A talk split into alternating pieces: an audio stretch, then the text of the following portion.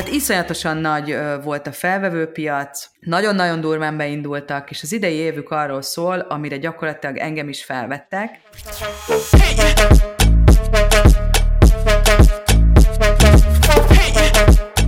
most egy nagyon különleges adás lesz, és egy nagyon különleges vendégünk van. Különleges azért, mert most először fogjuk kipróbálni, hogy milyen az, amikor online beszélgetünk valakivel és különleges azért, mert hogy a valaki az a magyar piacon eléggé ismert, többek között ő is podcastokat vesz fel, ő pedig Stír Kata. Nagyon köszönöm, Kata, hogy elfogadtad a meghívást, és tudunk egy kicsit beszélgetni, mert nagyon izgalmas, amivel te foglalkozol, és gondoltam, hogy ezt egy kicsit járjuk kör, körbe, ezt a kérdést.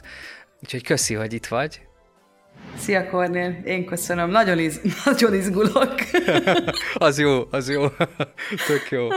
Nagyon érdekes egyébként, amikor készültünk erre a kis beszélgetésre, akkor így eszembe jutott, hogy honnan is ismerjük egymást, és eszembe jutott, hogy ez ugye 2019-es sztori, tehát nem mai történet. Akkor volt, amikor a Blockchain Magyarország Egyesülettel elkezdtünk együtt dolgozni, és akkor jelentkeztél, hogy ú, hogy te mennyire szeretnél, és hogy na, mennyire aktív vagy, és már akkor is nekem fura volt, hogy Máltán élsz, hogy akkor volt egy nagy hype. a máltai, máltai blockchain szabályozás kapcsán, és akkor jött egy, egy hölgy, aki bejelentkezett, hogy ő nagyon akar, és Máltán ér, és én megnéztem, hogy wow. Na mesélj csak arról az időszakról egy kicsit.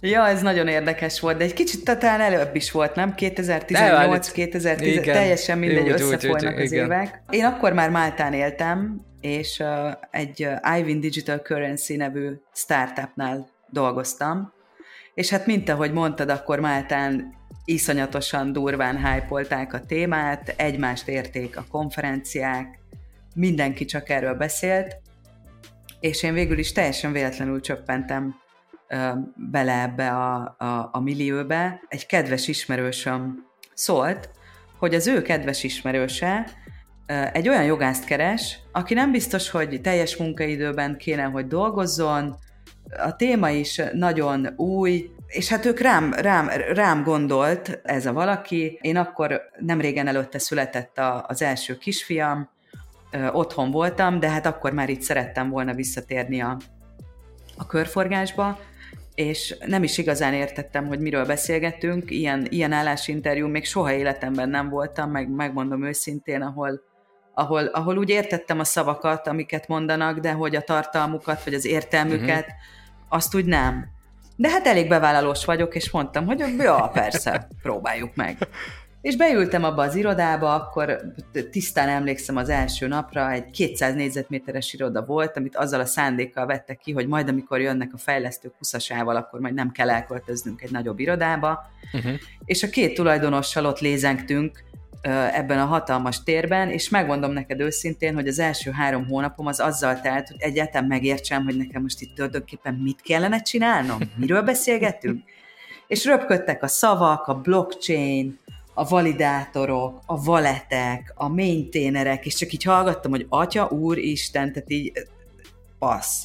És hát nyilván iszonyatosan belástam magamat, rengeteget olvastam, és ami nekem egy kicsit kettes pálya volt így ebben a kezdetben, az az, hogy aktívan napi szinten a fejlesztőkkel kellett kommunikálnom. Aha. Mert ugye a, a termék akkor, tehát a, a termék ennek a startupnak akkor az volt, hogy egy QR kód leolvasásával real-time fizetéseket tudott lebonyolítani kriptóban. Wow. És hát ez akkoriban, ez nagyon, nagyon egy ilyen előre haladott koncepció volt.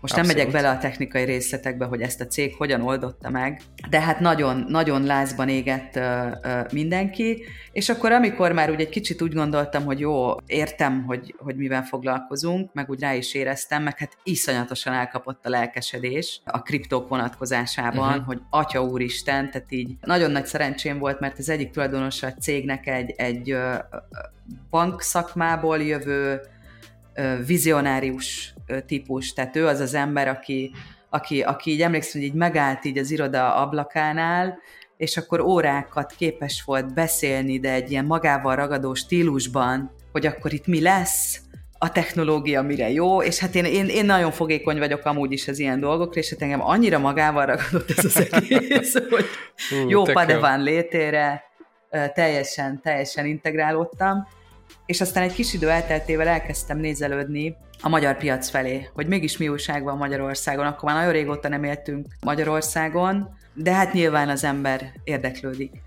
És hát akkor találtam rá a Magyar Blockchain Egyesületre, és hát azonnal éreztem az indítatást, hogy nekem, nekem itt, itt, itt, itt dolgom van. és hát így ismerkedtünk meg, és megmondom őszintén, hogy egy nagyon jó időszak volt, és nagyon boldogan emlékszem vissza. Igaz, utána megszakadt a kapcsolat, én miattam, mert közben született még egy kisbabánk, közben ez a cég abba hagyta a működést, ugye jött a Covid, és annyira felfordult az élet, hogy ti pedig akkor mentetek bele a tényleges, nagyon erős munkába, amit én akkor nem tudtam már vállalni, tehát akkor már azt hiszem, hogy a koncepcióval végeztünk, a szabályozási koncepcióval, de utána már nem tudtam vállalni, mert tényleg elsodort az ár. Úgyhogy röviden tőmondatokban Tök jó, ez, ez lenne megismerkedésünk története.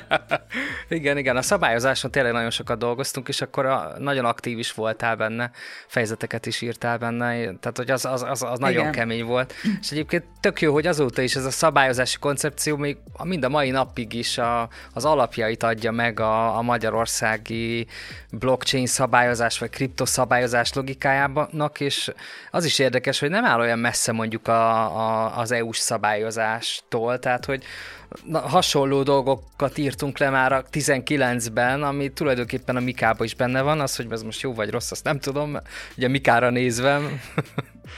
Nyilván ja, nem tisztünk eldönteni, de én is úgy igen. gondolom, hogy egy, egy, egy igazán előremutató anyagot ö, sikerült ott akkor összehoznunk, és hát voltak ott én szerintem más olyan gyakorlati tapasztalattal rendelkező szakemberek is, külföldi tapasztalattal is rendelkezők, akik azért nagyon sokat tudtak hozzáadni. Abszolút, abszolút, igen, az, az tök jó időszak volt.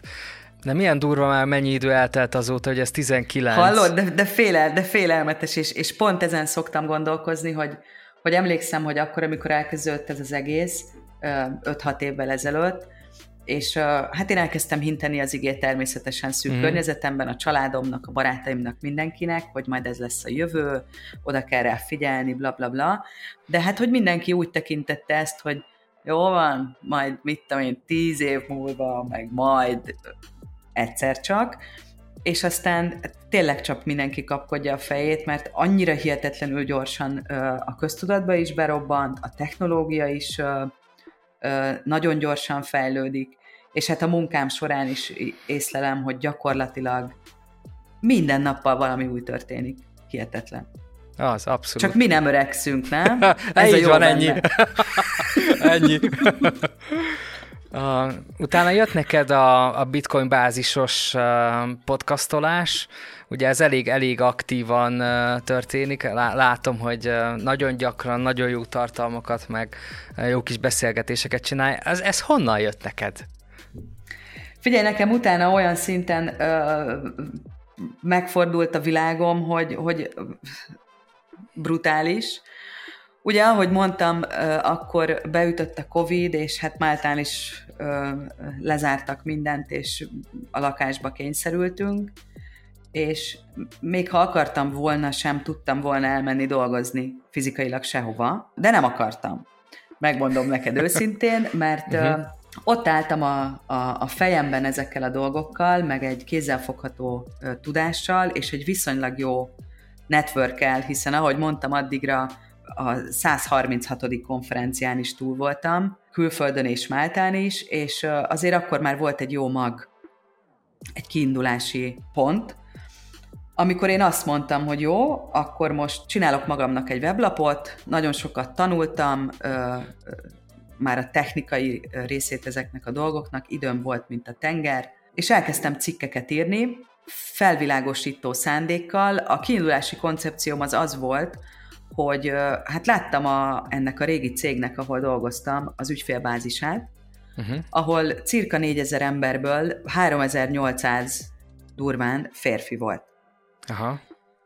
És nem voltak, hiányoztak a nők, és, és akkor azért már látszott a, a terepen, hogy, hogy van sok nő, akit érdekel a téma, de mégis volt arra lehetőség, meg volt annak létjogosultsága, hogy, hogy én kifejezetten nőkkel kezdjek el kommunikálni ebben a Aha. témában. És hát elkezdtem írni ezt a blogot, és onnantól kezdve annyira felpörögtek a dolgok. Először ö, jött a Bitcoin bázis, ö, a Bitcoin bázis ö, alapítója Balázs keresett meg, hogy lenne kedvem cikkeket írni nekik, aztán közvetlenül szerintem egy hónap elteltével a HVG blog kezdődött, a HVG akkor szervezte újra a blog szekcióját, 30 bloggert kerestek különböző témakörben, és hát az én témám az azonnal vérszemet kaptak, ha szabad így mondanom.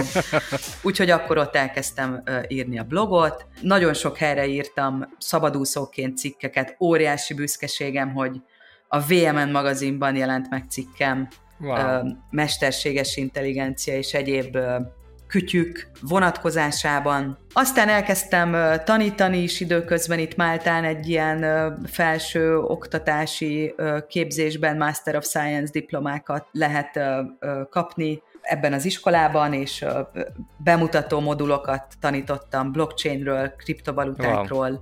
Belemásztam egy kicsit a mesterséges intelligenciába is, a mesterséges intelligencia és az etika témakörében, ugye jogászként azért ez annyira nem áll távol, illetve hát nagyon nagy segítségre leltem Tiles György személyében, aki, aki még régi gyerekkori pécsi ismerősöm, ő azóta óriási karriert futott be a mesterséges intelligencia területén, és hát ő vele konzultáltam folyamatosan ezekről a témákról.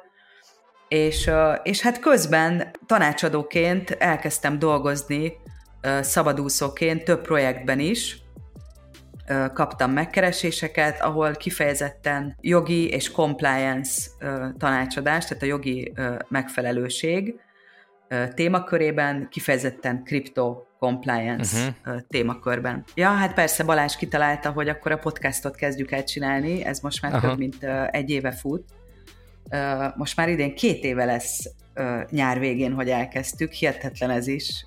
Csak így visszakapcsolva, hogy mondtad, hogy mennyire, mennyire megy az idő, és hát nagyon élvezem tényleg, hogy gyakorlatilag aki, aki a magyar szintéren él és mozog, szerintem majd, hogy nem mindenkivel sikerült beszélnem. És hát ugye ez vonzotta uh, maga után azt, hogy, hogy a gazdaság szereplői is uh, szépen lassan megtaláltak, és konzulensként tanácsadóként, bár ez egy kicsit már a pejoratív vált szerintem, maradjunk a, a jogásznál. Külsős jogászként segítem több, több projekt munkáját, compliance és jog területen. Hú, ez tök jó, ez izgalmasan hangzik. Uh, szerintem itt, itt eljött a pillanat, hogy megmutasd a, a pólódat, vagy a pulóveredet. Yes!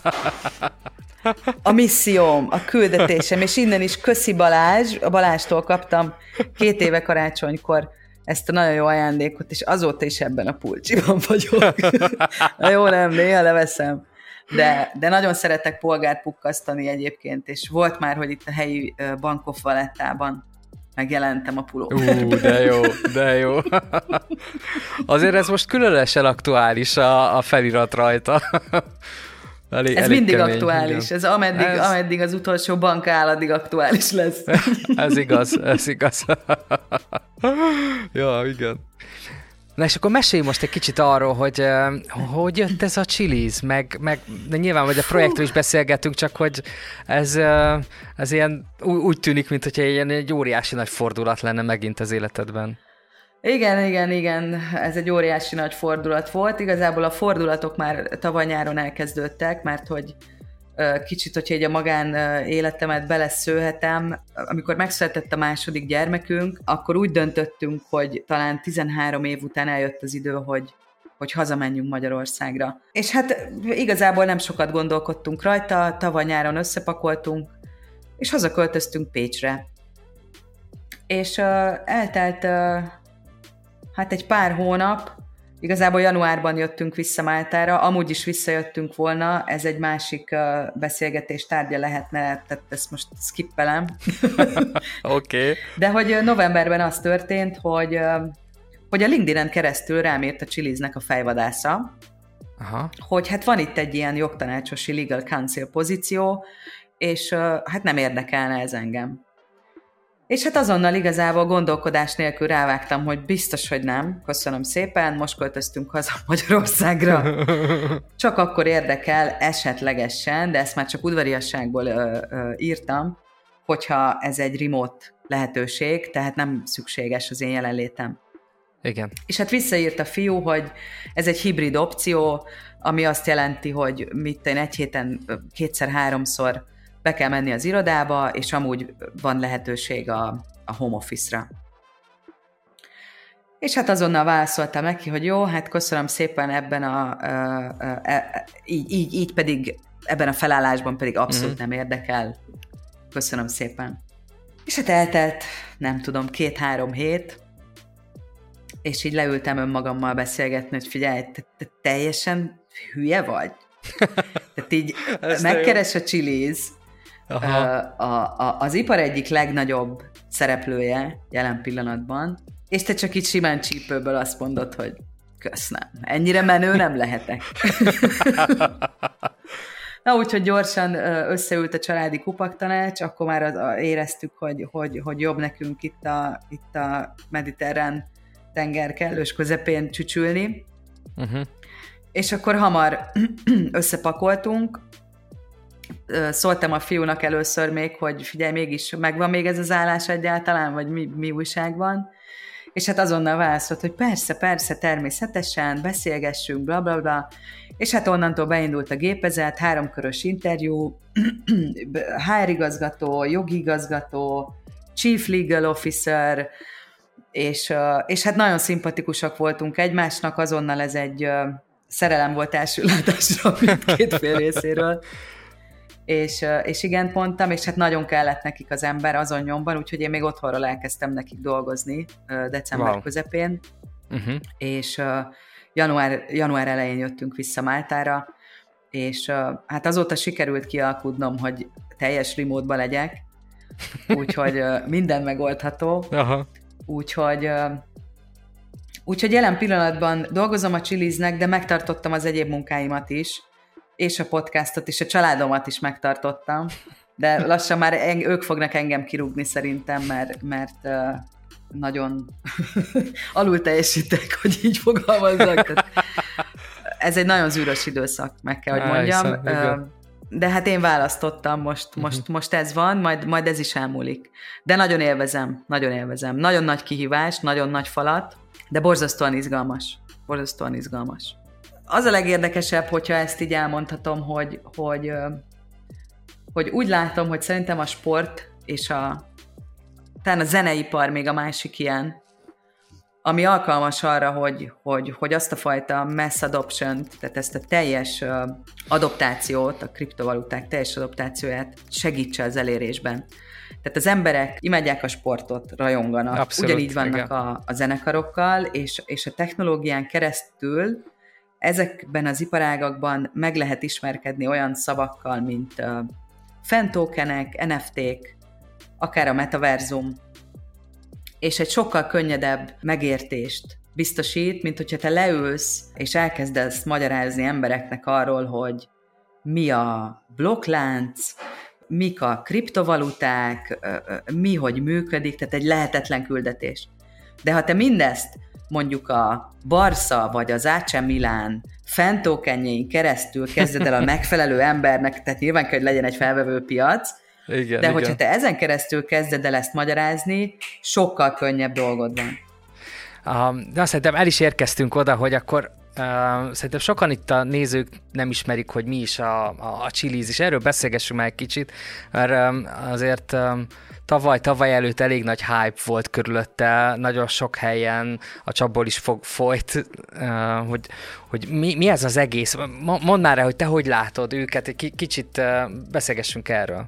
Ismertem a Chilizt a kezdetektől fogva, hiszen ők is uh, benne voltak ebben a hype ciklusban 2018 uh, elején, amikor ők is megkezdték a működésüket Máltán, és hogyha jól emlékszem, négy fővel kezdték el a mhm. működést. Az alapító Alexander Dreyfus, egy francia ember, aki nagyon régóta Máltán él, és ő egyébként előtte az iGamingben tevékenykedett, poker uh-huh. és online kaszinó témakörökben, tehát a technológia már nem állt távol tőle. Az alapkoncepció a fentokenek, tehát ahogy náluk ez kinéz, és ahogy elindultak, ez akkor úgy nézett ki, hogy ugye van a Chili's token, ami egy Layer 1-es saját blokkláncukon fut, és kizárólag Chili'sből lehet megvásárolni a fan tokeneket, amely fan tokeneket különböző sportklubok bocsájtanak ki. Tehát maga a fan token önállóan nem kereskedhető. Aha. És utility token, tehát haszno, használati uh, token, ami azt jelenti a, a gyakorlatban, hogyha mondjuk te egy, egy, egy Juve vagy Barca szurkoló vagy, megveheted a klub fan tokenjeit, amik neked különféle jogosultságokat biztosítanak annak arányában, hogy mennyi tokennel rendelkezel. Aha. Tehát a, az applikáción keresztül ö, felugranak különböző ilyen szörvik, amikre, ahol szavazni lehet. Olyan kardinális kérdésekben, például, mint hogy milyen színű legyen a következő idényben a, Mars, a Barca, Barca meze, kirúgja mondjuk a kezdőrugást egy meccsen, Hogyha te nagyon nagy befektető vagy, és sok tokened van, akkor van lehetőség arra is, hogy például elmenjél a Barszának a, a stadionjába. Nagyon szégyellem magamat, de abszolút nem vagyok a fociban járatos, tehát azt sem tudom, hogy hogy hívják a Barca stadionját. Elnézést kérek ezért. De hogy lehetőség van arra, hogy, hogy te elmenjél a, a, a barátaiddal, akik szintén nagy mennyiségű tokennel rendelkeznek, és ti ott lejátszatok egy barátságos mérkőzést. Aha. Most például tegnap előtt írtam a, a Terms and Condition-t, az általános felhasználási feltételeit a, az AC Milán következő meccsére, amit azt hiszem, hogy a Nápolyjal játszanak, és például a, a, a fan token feljogosít arra, hogy te részt vegyél egy pre-sale-ben, tehát egy ilyen elővásárlásban jegyekre erre a bizonyos meccsre, Aha. meg van uh-huh. határozva, hogy melyik szektorban ülhetsz, de te elsők között egy kedvezményes áron veheted meg a jegyeket. A Chiliznek az a legnagyobb erőssége jelen pillanatban, hogy gyakorlatilag az olasz és a spanyol futballklubokat lefette. Tehát a tavalyi évük arról szólt, hogy millió partner, megáll, partnerségi megállapodást uh-huh. kötöttek ezekkel a nagy nevekkel, nagy klubokkal, illetve kicsit kívülre is kerültek a, a labdarúgáson, és mostanra már több sportágban is jelen vannak. Tenisz, küzdősportok, hoki, Amerikában az NBA, rugby, tehát iszonyatosan nagy volt a felvevőpiac, nagyon-nagyon durván beindultak, és az idei évük arról szól, amire gyakorlatilag engem is felvettek, az az, hogy létrehozták a Chilis Chain 2.0-át, ami gyakorlatilag egy infrastruktúra, sport blockchain néven fut, és jelen pillanatban onboardingoljuk azokat a harmadik félfejlesztőket, akik a Chili's blokkláncán különféle diepeket fognak fejleszteni. Minden, ami sporttal kapcsolatos. Tehát itt képzelj el játékfejlesztőket, rendezvényszervezőket, akik mondjuk a jegyértékesítésben uh-huh. vesznek részt, NFT-ket mintelnek. Tehát ez a, ez a második generációja, hogyha lehet így fogalmazni a, a Chiliznek és hát az öcsém meg az apám, akik iszonyatos focirajongók, amióta tudják, hogy a Chiliznél dolgozom, hát Isten nőként tisztelnek, megmondom neked őszintén. Én számomra ez semmit nem jelentett, abszolút. Más az érdeklődési területem, sose voltam focipárti, de hát napi kapcsolatban vagyok, írom a szerződéseket, mint a jó gyerek, és hát az egyik benefitje, vagy nem is tudom, pozitívuma a munkámnak az az, hogy hogy egy évben kétszer jár kettő darab VIP jegy, Oh. VIP szektorba, bármelyik meccsre, amit én választhatok. Tehát itt lehet a Galatasaray-tól a hát nem tudom, írd és mond, vagy bök rá, és